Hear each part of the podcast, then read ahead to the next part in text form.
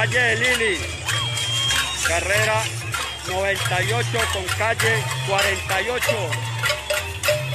La comunidad Valle Lili. Kolumbien im April 2021. Ein Land befindet sich im Generalstreik. Zentrale Kreuzungen sind blockiert durch Protestierende. Der Verkehr teils lahmgelegt. Von den Metropolen bis in die kleinsten Ortschaften sind die Straßen gefüllt mit Millionen von Menschen, die sich gegen die Reformpläne der Regierung und die allgemeinen Missstände wehren. Kolumbien erlebt die größten Proteste seit Jahrzehnten. Das südamerikanische Land ist noch immer, wie viele andere Länder in der Region, stark von der Corona-Krise betroffen. Wenn das Volk in der Pandemie auf die Straße geht, ist es, weil die Regierung gefährlicher als der Virus ist. Das ist einer der Protestrufe in diesen Tagen. Was in Kolumbien passiert, ist aber nicht allein die Reaktion auf die ökonomische Krise durch die Pandemie. Über die Hintergründe und die Dynamiken dieser landesweiten Mobilisierungen sprach ich mit Adriana J. Mayberg. Sie kommt aus Kolumbien und war dort politisch aktiv. Sie organisierte sich unter anderem in Gewerkschaften. Seit 2016 lebt sie in Berlin, wo sie weiter zur Situation in Kolumbien arbeitet. Steuerreformen, Corona-Krise, Generalstreik. Was ist los in Kolumbien?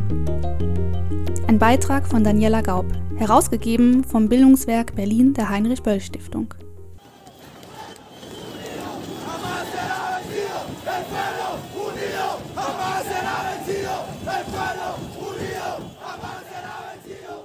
Um zu verstehen, was in den letzten Monaten in Kolumbien passiert, gehen wir zurück in das Jahr 2019. Da kommt es gegen Ende des Jahres bereits zu massiven Protestwellen in Kolumbien, wie auch in anderen Ländern Lateinamerikas, etwa in Ecuador und Chile. Die Menschen bringen ihren Unmut über strukturelle Schieflagen, Rassismus und Straflosigkeit auf die Straße. Das ist kurz vor Ausbruch der Corona-Pandemie. In Kolumbien sind die angekündigte Renten- und Arbeitsreform der Anlass für die Proteste. Der amtierende Präsident Ivan Duque setzt damit die Neoliberalisierung des Landes weiter fort.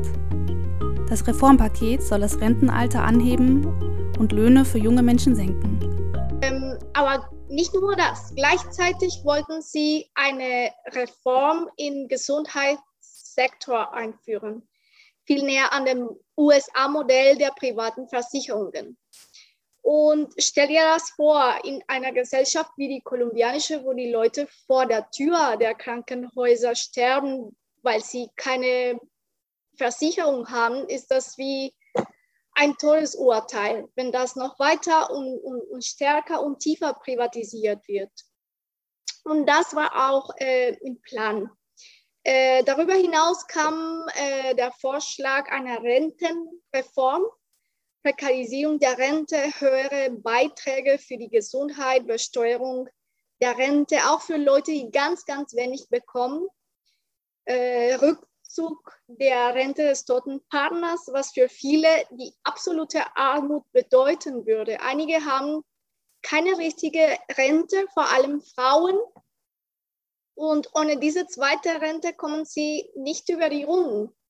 Also ähm, das war wirklich ein neoliberales Paket, nicht nur eine einfache Steuerreform, sondern ähm, Reformen in allen Lebensbereichen, äh, die fundamental äh, für das Leben äh, der Leute in Kolumbien sind. Also wirklich ähm, Bedingungen, Änderungen, Reformen und Vorschläge, die das Leben allgemein stark prekarisieren würde. Und wir haben jetzt nur vom Jahr 2019 gesprochen. Aber es, ist, es geht nicht nur um Jahr 2019. Es ist seit der Koloniezeit, seit dem Anfang der, der Republik. Kolumbien ist eigentlich seit Jahrzehnten ein Kochtopf, so als Metapher.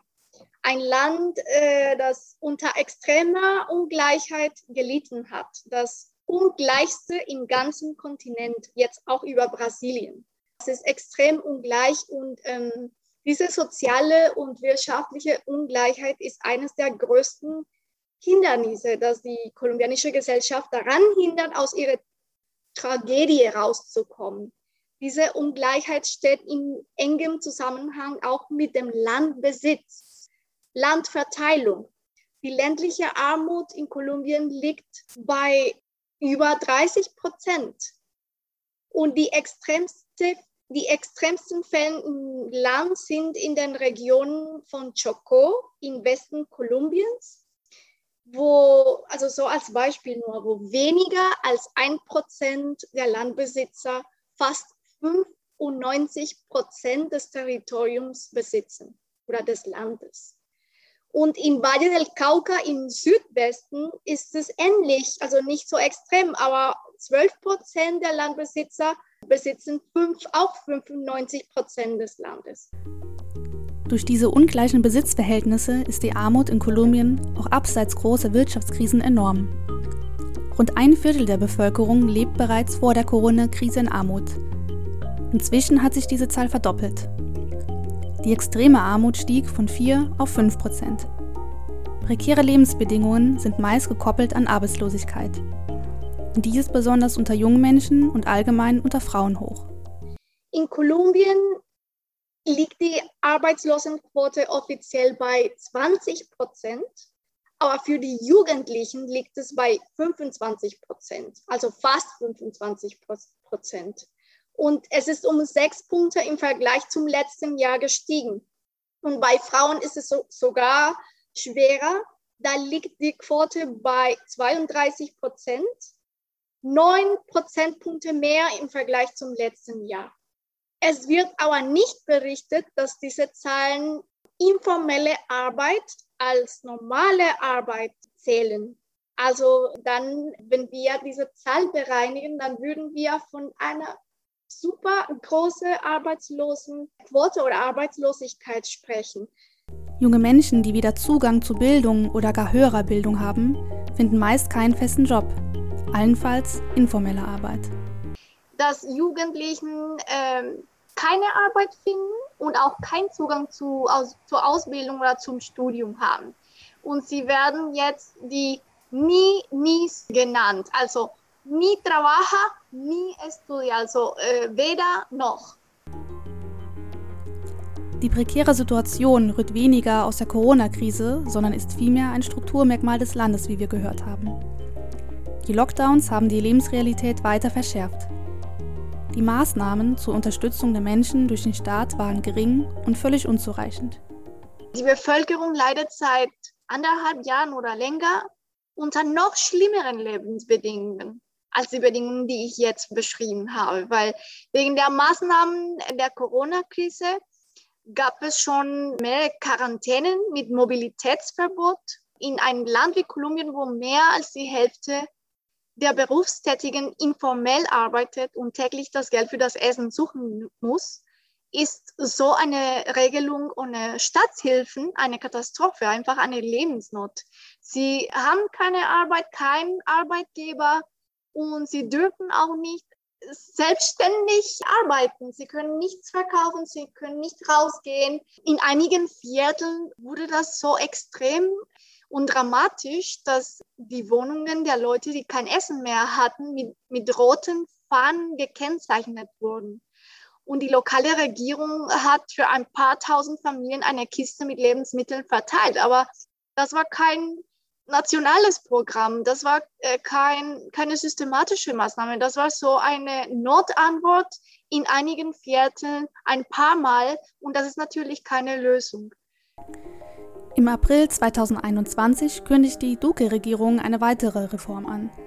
Und das inmitten der Corona-Krise und den höchsten Inzidenzwerten bis dahin in Kolumbien.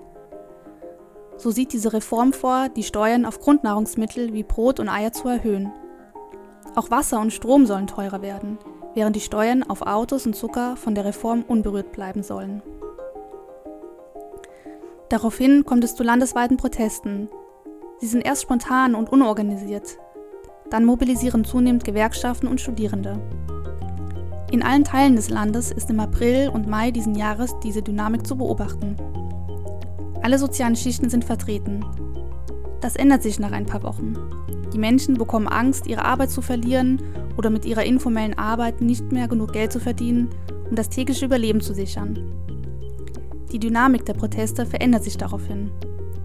Die Proteste werden kleiner und konzentrieren sich lokal. Die jungen Menschen ohne Bildung, Arbeit und jede Perspektive werden zu den Protagonistinnen der Proteste. Sie sind kleiner, lokaler, marginaler geworden.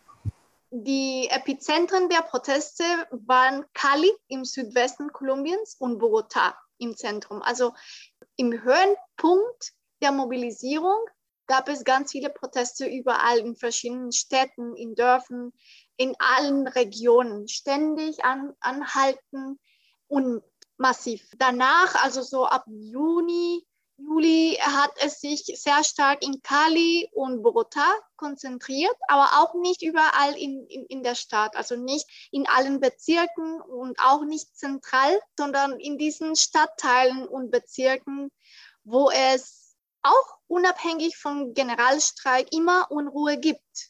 Es sind vor allem Stadtteile und Nachbarschaften, die nicht mal offiziell auf der Landkarte zu finden sind, weil sie Invasionsstadtteile sind. Das sind Stadtteile, wo viele vertriebene Leute aus anderen Regionen leben, sind Stadtteile, die unoffiziell wachsen und die am Rande der Städte sich befinden.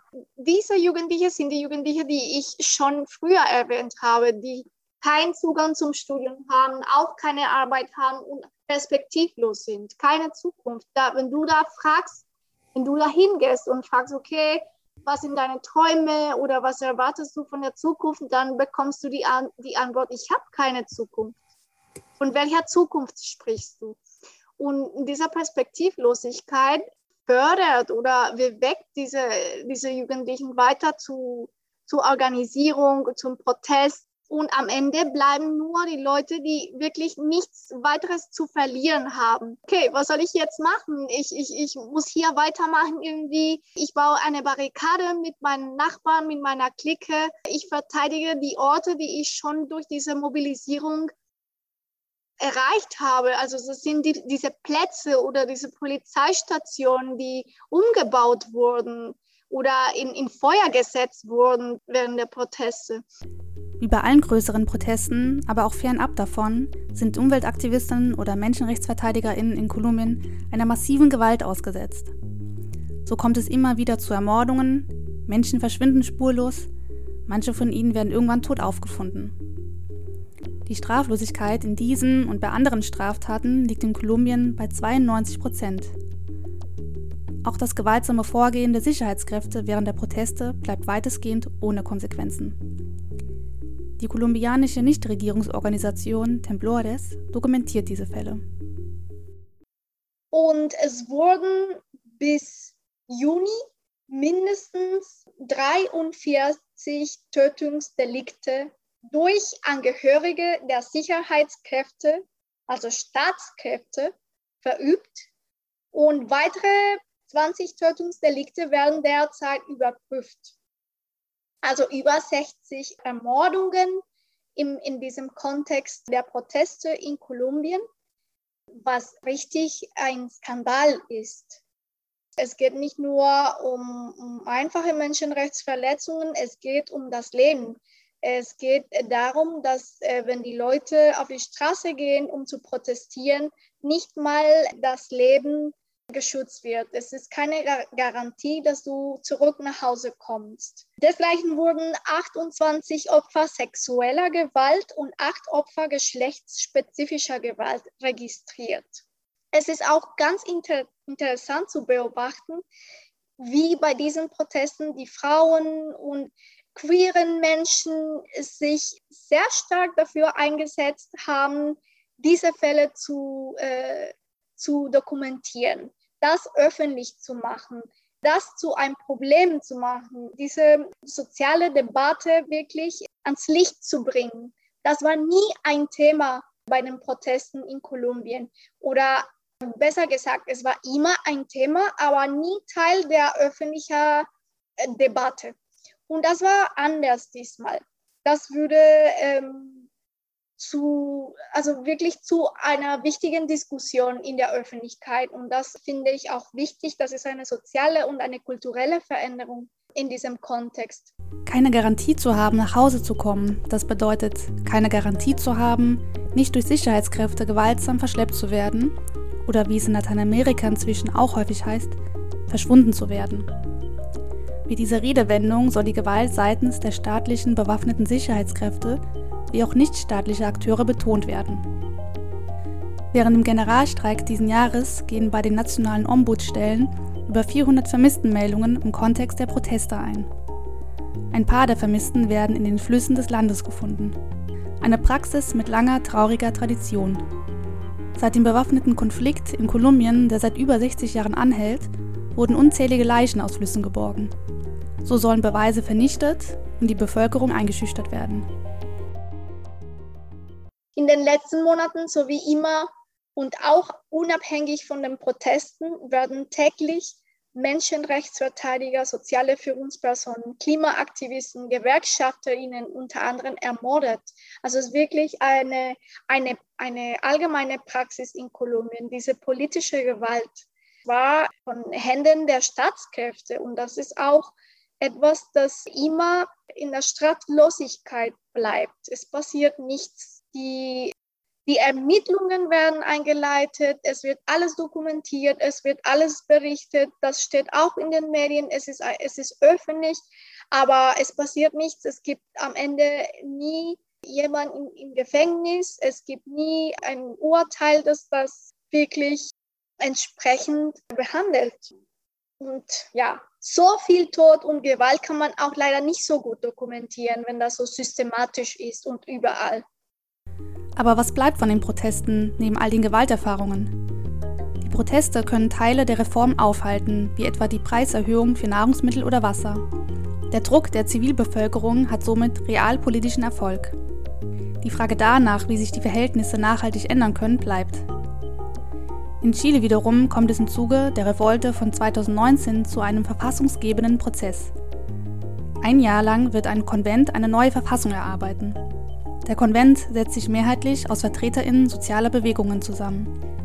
In Kolumbien gab es solch einen Prozess bereits 1990 und 1991. Und das Ergebnis ist wirklich toll. Also wenn du diese Verfassung liest, bist du beeindruckt. Dann würdest du denken, wow, Kolumbien, so ein progressives Land, so modern, so inklusiv.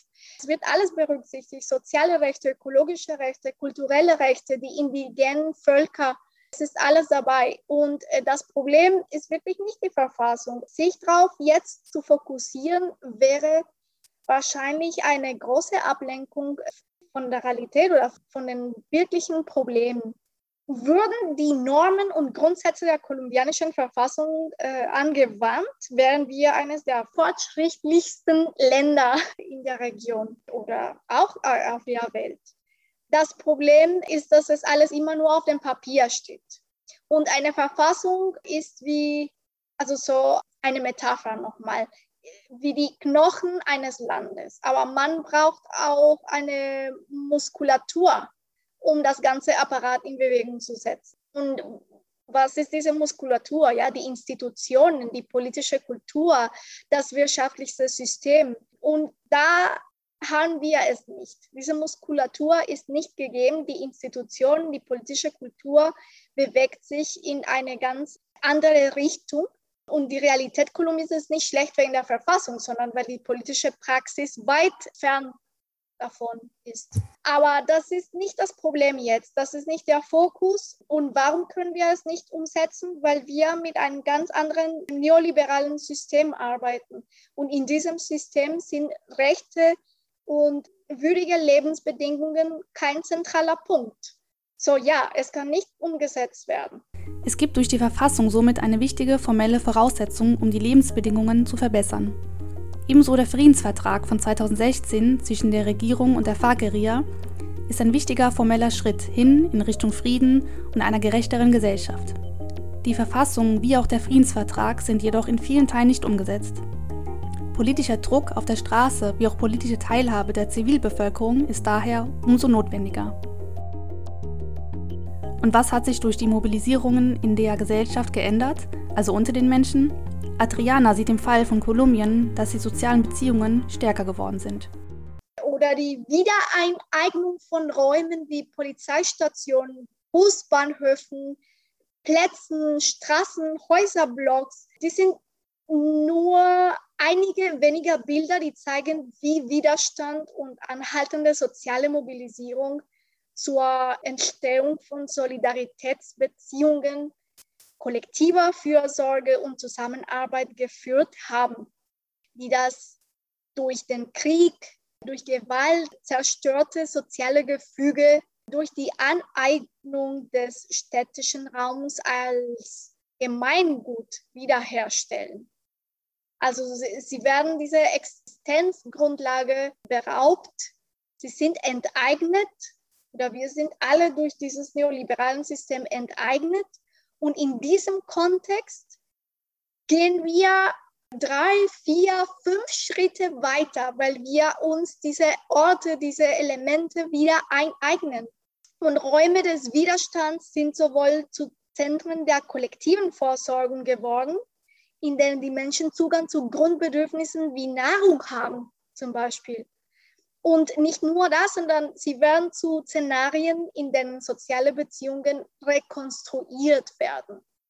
Es ist eine neue Vision, eine neue politisch, politische Subjektivität, ein Politisierungsprozess. Beispiel habe ich mich früher nur mit mir selbst beschäftigt. Wie kann ich überleben? Wie schaffe ich das alleine? Wie kämpfe ich weiter in diesem wilden, wilden Arbeitsmarkt oder in dieser wilden Nachbarschaft? Wie schaffe ich das alleine? Aber in diesem Kontext der Protest, der Mobilisierung sind die, die Beziehungen im kollektiven Kontext rekonstruiert worden. Jetzt sprechen wir von wir und nicht von ich.